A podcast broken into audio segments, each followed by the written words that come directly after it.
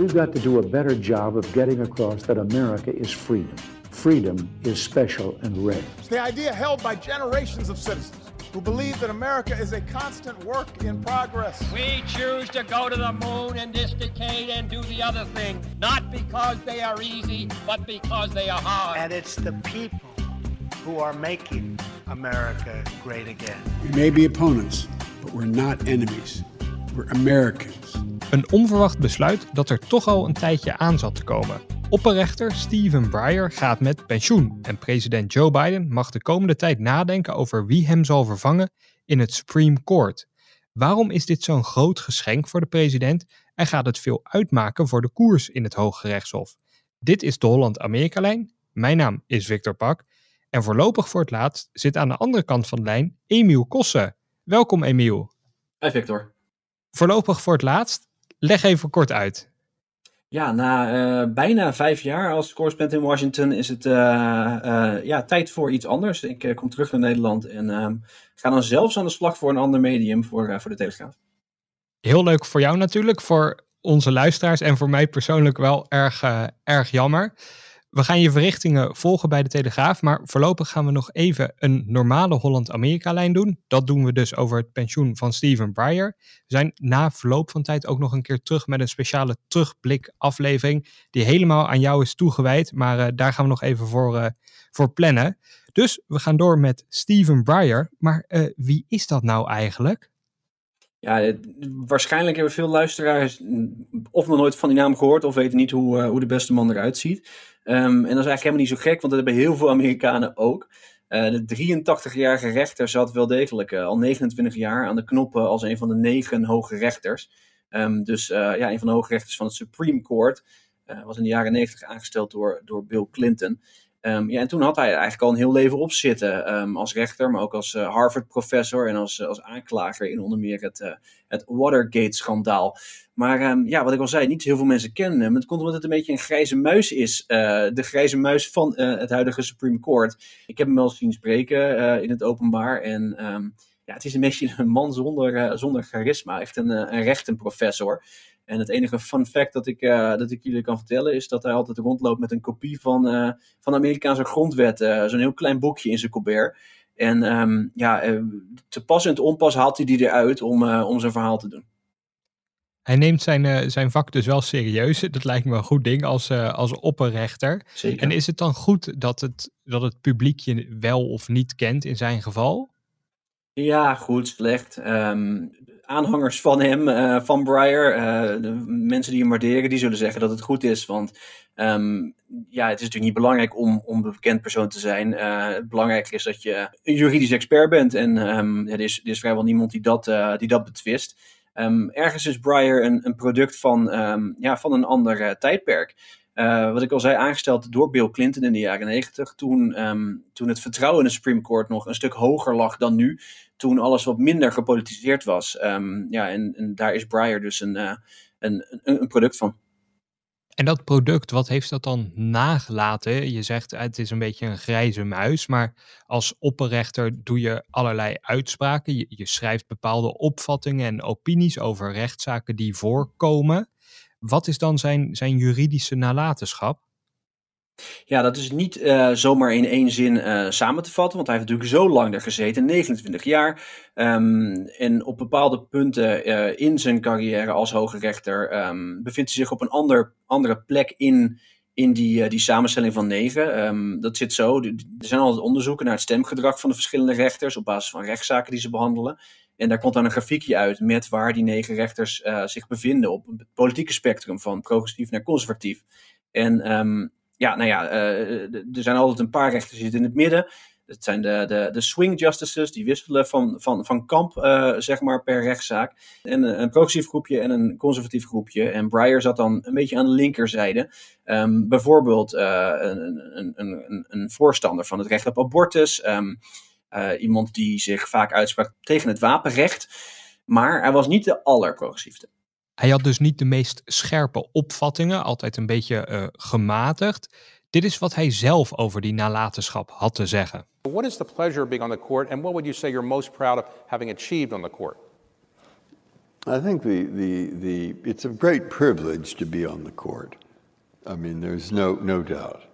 And from a personal point of view, I'd say uh, it requires you in middle age, when you get there, uh, to give your best to this every minute. If you were to say, What's my greatest achievement? Others would have to say that. I don't know.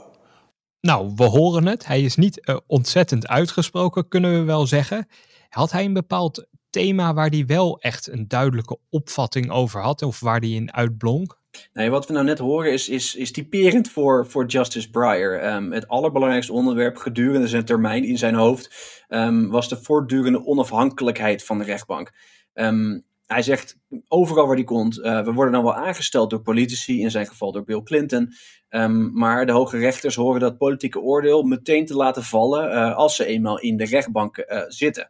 Um, dat klinkt logisch, maar um, dat is juist door de jaren heen um, steeds iets minder logisch geworden. omdat, uh, ja, zoals ik net al een beetje naar refereerde, omdat alles zo politiek is geworden. De hele Amerikaanse samenleving, maar zeker ook uh, de Supreme Court. Uh, mensen kijken daarnaar en zien politieke poppetjes. denk nog maar eens terug aan de felle verhoren van Brad Kavanaugh. Hè. Trumps keus voor het Hof, een van zijn drie keuzes. Je kan je vast nog wel herinneren die, die zeer felle verhoren van Kavanaugh destijds die waren zeker heel fel. En dat had natuurlijk ook te maken met die, die ja, aanklacht was het niet. Het verwijt dat hij kreeg, dat hij zich seksueel overschrijdend gedrag had vertoond op een, op een feestje toen hij nog veel jonger was. Hij ging daar zelf ook ja, in mee in die felle toon van dat voor. Dat was eigenlijk ja, een beetje een schertsvertoning. Omdat het het decorum dat, dat er hoort te zijn als het om het Hoge Rechtshof gaat, eigenlijk totaal verbrijzelde onder al die felle uitspraken, woede-uitbarstelingen. Dat ja, was eigenlijk een beetje gênant om te zien. Ja, en het ging natuurlijk inderdaad over seksueel overschrijdend gedrag. Maar tegelijkertijd um, werd die discussie heel erg gevoerd in, uh, in, in, in, in vakjes. Uh, Links-Amerika was heel erg tegen hem en zei uh, hij heeft sowieso uh, deze mevrouw aangerand. En rechts-Amerika zei nee, dat is sowieso onzin. Ehm, dit is gewoon een, een hele goede rechter. Dus ja, dat debat was zeer gepolariseerd. Um, Breyer zag dat en schreef er vorig jaar een boek over. Um, niet per se over de Kavanaugh-verhoren, maar wel over de positie en de onafhankelijkheid van de rechtbank. waarin hij de media bekritiseert voor het altijd indelen van rechters in links en rechts. Want uh, volgens hem zijn um, de Supreme Court justices nog steeds uh, juist zeer onafhankelijk en uh, stappen zij heel erg over die, die politieke drempels heen. En toch zou je kunnen zeggen dat zijn keus nu om, om nu te stoppen deels ook is ingegeven door politieke overwegingen. Ik wil net zeggen, want als je toch kijkt de afgelopen maanden, of eigenlijk het hele jaar, eerste jaar van Bidens presidentschap, dan was er in de media zeker wel sprake van een soort campagne tegen Breyer om hem maar met pensioen te laten gaan. Vooral linkse Amerikanen waren in de media geregeld te horen dat ze, dat ze zeiden, nou uh, Breyer, hang die toga maar aan de wilgen. Het is tijd om te vertrekken, want je bent een beetje oud. En uh, straks kan Biden niet zijn eigen rechter uitkiezen voor het Hoge Rechtshof. Vond Biden daar zelf ook iets van? Nee, uh, officieel niet. Uh, mensen rond Breyer hebben gezegd dat Biden geen enkele keer uh, met Biden heeft gesproken het afgelopen jaar. Um, maar nee, Biden die, die vond het vast niet erg dat die hele campagne er was. Een ongekende campagne. Waarbij er dus opiniestukken in de kranten verschenen. Um, demonstranten kwamen naar evenementen van Breyer om tegen hem te protesteren. Er waren online petities. Een paar congresleden spraken zich openlijk uit tegen Breyer. Um, Alexandria Ocasio-Cortez zei bijvoorbeeld, nou, het is inderdaad wel tijd, hè, 83 jaar, uh, stop er maar mee. Um, en er was zelfs een vrachtwagen uh, met een billboard die, uh, die rondreed in Washington. ik heb hem een paar keer zien langs rijden en er stond heel groot op Breyer Retire, dat rijmt leuk. oftewel, Breyer, um, ja, ga alsjeblieft met pensioen. Nou, waar komt het nou vandaan?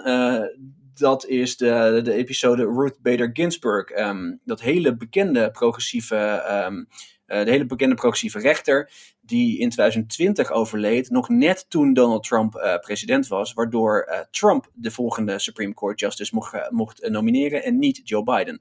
En dat willen um, die linkse activisten willen dat ja, ten koste van alles voorkomen. Daar zijn ze ook in, in geslaagd, want Breyer die, die gaat retiren. En dan is de vraag, wat gaat Joe Biden nu doen? Wie gaat hij nomineren? En daar heeft de president al een gedachte over. I will select a nominee worthy of Justice Breyer's legacy of excellence and decency. While I've been studying candidates' backgrounds and writings, I've made no decision except one. The person I will nominate will be someone with extraordinary qualifications, character, experience, and integrity. And that person will be the first black woman ever nominated to the United States Supreme Court. It's long overdue in my view. Dat is klip en klaar. Biden gaat de eerste zwarte vrouw in het Hoge Rechtshof voordragen. De Senaat moet die mevrouw dan uiteraard nog wel benoemen. Dat is een belangrijke belofte voor Biden. Eentje waarvan je zelfs kunt zeggen dat hij hem president heeft gemaakt. Want tijdens de voorverkiezingen, dat, uh, dat weet de trouwe luisteraar uiteraard nog, ging Bidens campagne eigenlijk helemaal de mist in. De eerste drie voorverkiezingen verloor hij steeds maar weer. En toen moest in South Carolina het kantelpunt komen. Biden wilde daar dik winnen. En dat zou hem gebeuren als hij de steun van de zwarte Amerikaan achter zich zou krijgen. Biden was daar geliefd, is daar nog steeds geliefd. Maar alles staat en valt in South Carolina met de kracht van lokale politicus Jim Clyburn. Een congreslid dat een ontzettend trouwe achterban heeft in die staat. En echt de kiezer kan motiveren om ja, een beslissende stem uit te brengen. Clyburn, die zelf ook zwart is, die had maar één wens, namelijk de belofte van Biden krijgen dat hij die zwarte vrouw zou benoemen in het Hooggerechtshof als hij daadwerkelijk president zou worden.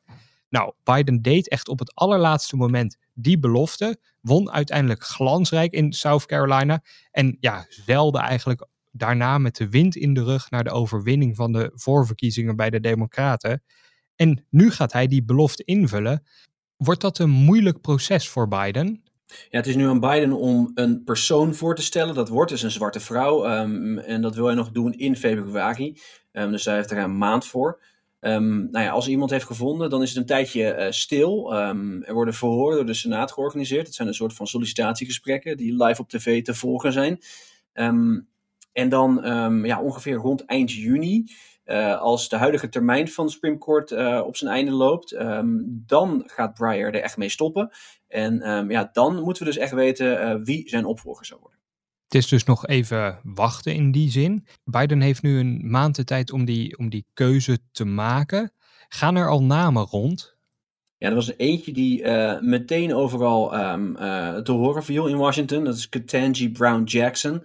Um, misschien komt het omdat ze nu al een federale rechter is in de hoofdstad. Uh, voormalig medewerker ook van, van Breyer, dus die kennen elkaar. Um, nou ja, zij heeft als voordeel dat ze relatief jong is, uh, 51, dus die kan een jaar of 30 uh, uh, aan de slag. Um, en dat de Senaat daar uh, slechts een half jaar geleden ook goedkeurde. Um, dus wat dat betreft zouden er weinig politieke drempels bestaan, omdat de Senaat uh, nu nog diezelfde politieke verhoudingen heeft. Maar goed, uh, Jackson is maar één van de namen. er zijn er misschien wel tien. op de achtergrond is er een pressiecampagne gaande. waarbij congresleden en senatoren hun eigen favoriet bij Biden inbrengen. Waaronder ook Jim Clyburn, heeft ook zijn favoriet. Um, nou ja, en dan wordt er door uh, het team van Biden rustig gekeken naar, naar de achtergronden van de kandidaten. Uh, want ze weten dat ze nog wel wat, wat tijd hebben om, ehm, ja, om iemand te vinden die, um, ja, die goed zou passen bij het huidige Supreme Court. En ook iemand te vinden die, neem ik aan, gemakkelijk door die Senaat zeilt, als het ware. Zoals Ketanji Jackson, die dan eerder ook al is benoemd door die Senaat. Dat, dat zou dan vlotjes gaan en dan krijgt Biden natuurlijk wat politiek kapitaal als het een soepel proces wordt. Als het niet zo'n uh, schreeuwpartij wordt als die benoeming van Kavanaugh, zoals we al besproken hebben. De grote vraag is dan natuurlijk alleen nog, wat gaat dit eigenlijk veranderen, deze opvolging van Breyer? Nou op papier um, niet meteen heel veel. Er zijn momenteel uh, drie um, uh, liberale rechters, liberal, progressieve, en zes meer conservatieve rechters waarbij um, er één of twee meer in het midden zitten. Um, maar goed, door Breyer te vervangen um, verandert er eigenlijk niet zoveel aan die verhouding. want Biden zou ook een progressieve rechter uitkiezen. wat wel gebeurt met de komst van een, een, een, nieuwe Supreme Court Justice, normaal gesproken, is dat de andere rechters kijken naar de persoon die wordt voorgedragen. En ja, dat ze vaak, uh, in het verleden althans, hun eigen stemgedrag daarop aanpassen. Um, een voorbeeld daarvan is John Roberts. Um, dat is momenteel uh, de, de, rechter die iedereen um, het meest gematigd noemt. Maar dat is eigenlijk pas gebeurd nadat er allerlei conservatieve rechters zijn bijgekomen. eerst was hij juist een van de meer conservatieve rechters. En toen hij zag gebeuren dat Trump 1, 2, 3 nieuwe rechters aanstelde, die allemaal ja, in het conservatieve kamp paste, uh, zag je hem juist steeds meer naar het midden uh, verschuiven. Um, waardoor hij nu vaak de, de, swing justice is. Dus um, in eerste instantie, die nieuwe naam die gaat niet meteen heel veel veranderen. Maar uiteindelijk kan het wel de, de, de machtsverhoudingen tussen die negen aanpassen kan dus wel gevolgen hebben, ook al blijft dus de verhouding hetzelfde als die nu is, namelijk dat er zes conservatieve of zes door republikeinen benoemde rechters zijn en drie door democraten of drie progressievere rechters in het hof zitten. Gaat dit Biden dan uiteindelijk nog wel iets opleveren? Want ja, ogenschijnlijk verandert er dus niet heel veel.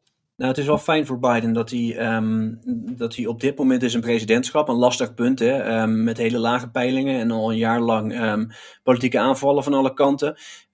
ja, dat hij een positieve verandering uh, teweeg mag brengen door uh, ja, een nieuw iemand, een nieuw bloed in, um, in uh, het Supreme Court kan, uh, kan stoppen.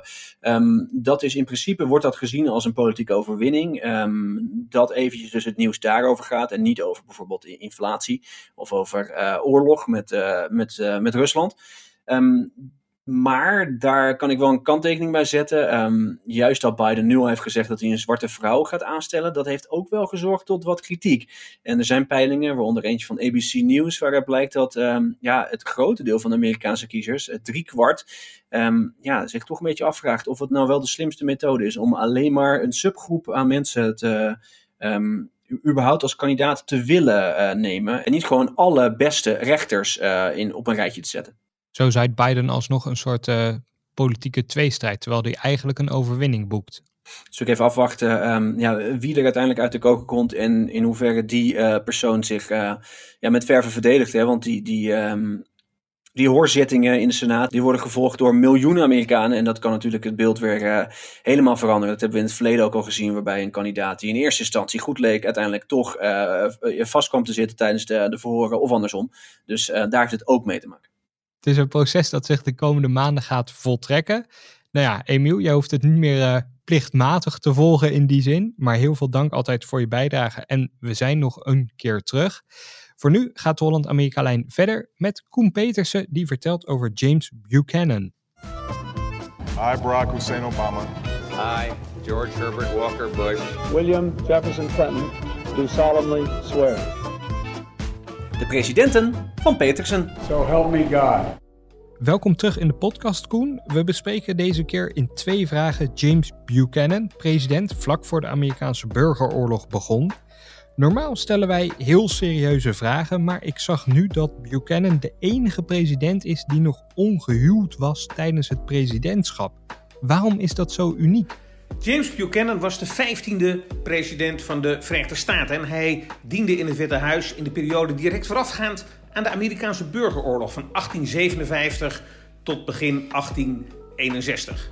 Hij is de enige president die uit de staat Pennsylvania kwam en gekozen is, maar hij staat er vooral bekend om dat hij de slechtste Amerikaanse president ooit is geweest. Hij eindigt stevast onderaan in de ranglijstjes die historici en journalisten met enige regelmaat maken. Waar Buchanan ook onbekend staat, is dat hij zijn leven lang vrijgezel is geweest. Hij was niet de eerste president die single het Witte Huis inkwam. Martin van Buren bijvoorbeeld, de achtste Amerikaanse president van Nederlandse afkomst, kwam het Witte Huis in als weduwnaar, maar die was tenminste nog getrouwd geweest. En voor Buchanan gold dat niet. Hij was nooit getrouwd geweest. En dat leidde ook in zijn tijd al tot geruchten. Met name ook omdat hij in zijn periode als politicus in Washington een huis deelde met een senator uit Alabama, William Rufus King. Ook iemand die nooit getrouwd was geweest en nooit een serieuze relatie had gehad met een vrouw. In die tijd was het overigens niet ongebruikelijk voor politici om huizen te delen. De vergoedingen waren beperkt en politici die van ver af in Washington hun werk moesten doen, die zaten in boardinghouses, hotels, afhankelijk van het budget dat ze hadden. En King en Buchanan deelden ruimtes in een boardinghouse. Eerst met meer mensen, maar de een na de ander verdween omdat ze bijvoorbeeld niet meer herkozen werden of stopten met de politiek. En op het laatst bleven zij met z'n tweeën over. Ook in het sociale circuit in Washington werden ze eigenlijk heel erg vaak samengezien. Zo vaak dat ze ook wel als Siamese tweeling werden bestempeld. En het geruchtencircuit draaide in dat opzicht in Washington ook toen al op volle toeren. Buchanan werd president en hij had wel een first lady nodig. En hij maakte zijn 27-jarige nichtje Harriet Lane zijn, zeg maar, surrogaat first lady. Uh, hij had haar uh, geadopteerd, want toen zij 12 was overleed haar moeder. Hij had haar ook meegenomen naar Engeland en uiteindelijk werd zij een hele populaire ja, surrogaat first lady. Ze werd ook om die reden de Democratic Queen genoemd en op die manier wist zij toch nog het Witte Huis glans en allure te geven. Jaren later is nog steeds gespeculeerd over die relatie die Buchanan al dan niet met King zou hebben gehad. Briefwisselingen die boven zijn gekomen zijn ook voor verschillende interpretaties vatbaar. Maar uiteindelijk is de conclusie vooralsnog dat daar niet onomstotelijk vaststond dat de heren een relatie hadden. Maar het is wel een punt dat in aanvulling op zijn reputatie als slechte president er wel toe heeft bijgedragen dat de discussie nog steeds speelt. En eigenlijk was uh, Buchanan volledig aan het Amerikaanse beeld en uit het Amerikaanse bewustzijn verdwenen. Totdat in 2016 Donald Trump werd gekozen tot ieders verrassing als president van de Verenigde Staten. En waarom leidde dat tot spanning en sensatie? Omdat mensen eigenlijk hadden verwacht dat Trump het nog slechter zou doen dan Buchanan vlak voor die Amerikaanse burgeroorlog. En dat zou de mogelijkheid bieden om hem in ieder geval in de ranglijstjes van historici en journalisten te verdrijven van de laatste plaats. De vlag ging uit in Pennsylvania in het museum dat aan Buchanan is uh, gewijd. En we zullen moeten afwachten of historici inderdaad zo hard zijn over Trump dat hij helemaal onderaan in het klassement zal eindigen.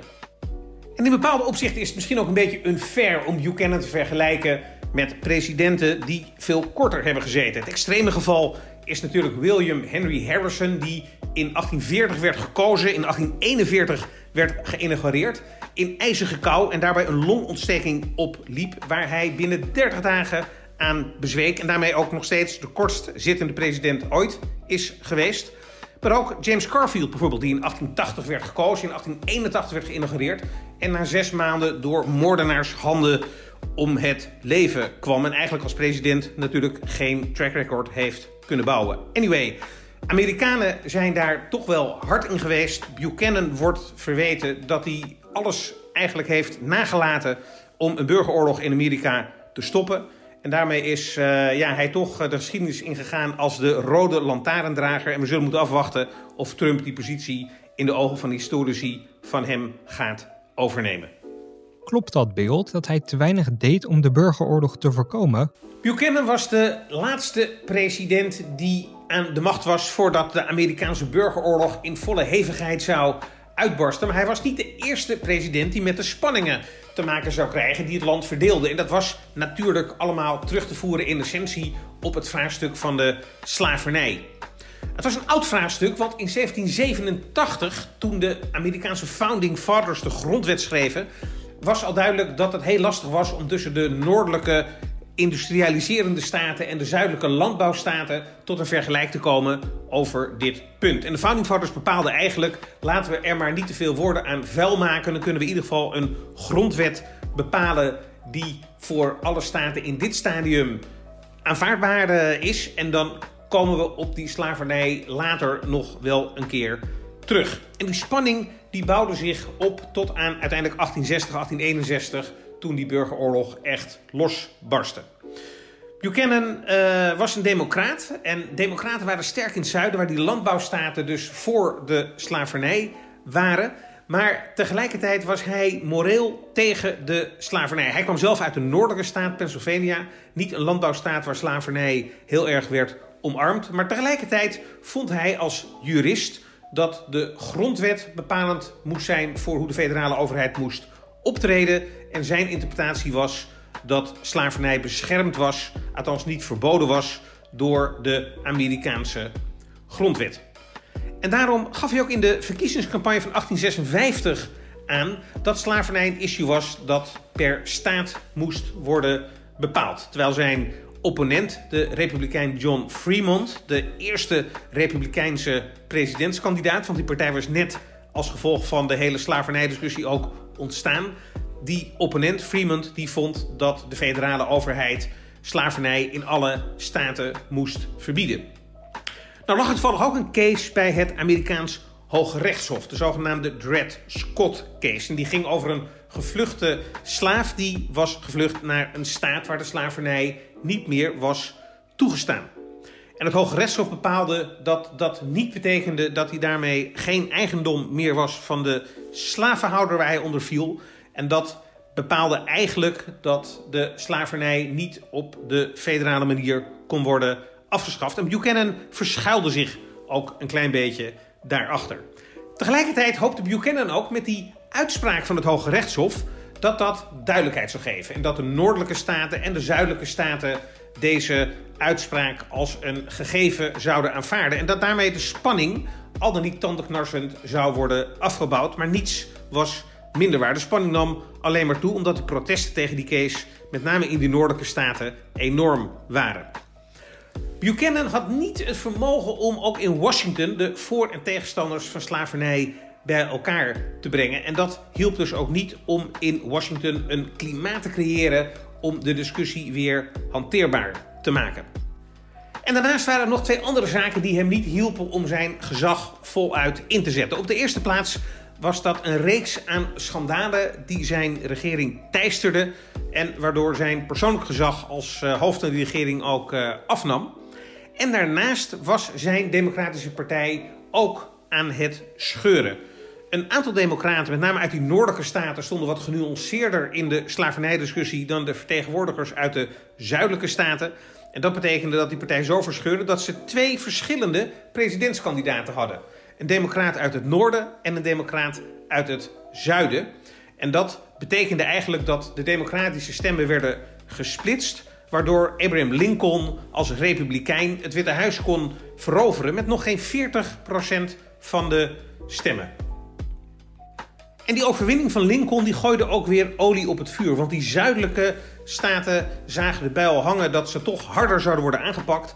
En besloten zich uit de Unie los te weken. South Carolina deed dat al in 1860 in december, na de verkiezingen, maar nog voordat Lincoln was geïnaugureerd en andere staten volgden. En Buchanan had het idee dat hij eigenlijk niks kon doen, al was hij daar geen voorstander van. En het is ook misschien wel lastig om te zien wat had hij moeten doen, want de situatie had zich nooit eerder voorgedaan. Maar het feit dat hij überhaupt geen serieuze poging meer deed om de situatie te redden, dat wordt hem zeer verweten. En dat is ook eigenlijk de rechtvaardiging in de ogen van velen om hem aan te wijzen als allerslechtste president ooit. Zoals gezegd, Buchanan werd opgevolgd door Abraham Lincoln. En de paradox is dat waar Buchanan is bestempeld als allerslechtste president ooit in de geschiedenis van de Verenigde Staten, daar is er eigenlijk een behoorlijke consensus dat Lincoln de allerbeste president van de Verenigde Staten is geweest. Met name ook omdat hij na een bloedige burgeroorlog de Unie uiteindelijk wist te herstellen. Alle staten weer aan boord kreeg. Uh, en uiteindelijk de basis heeft gelegd voor de Verenigde Staten zoals we die nu kennen. En Buchanan was eigenlijk ook wel opgelucht dat hij Washington kon verlaten. Hij zei ook tegen Lincoln, zijn opvolger: Als u net zo gelukkig bent met het betreden van het Witte Huis als ik ben met het verlaten ervan, dan bent u een gelukkig man. Heel veel dank Koen en natuurlijk ook aan onze afzwaaiend correspondent Emiel Kossen. We zijn binnenkort nog één keertje terug met een terugblik op het correspondentschap van Emiel Kossen. En dan gaan we ook praten over het boek dat hij heeft geschreven. Koen Petersen maakt voor die aflevering ook nog een speciale presidenten van Petersen. We hopen dat u dan natuurlijk ook luistert. Graag tot dan en vergeet u niet te abonneren op het kanaal van EW voor al onze andere podcasts.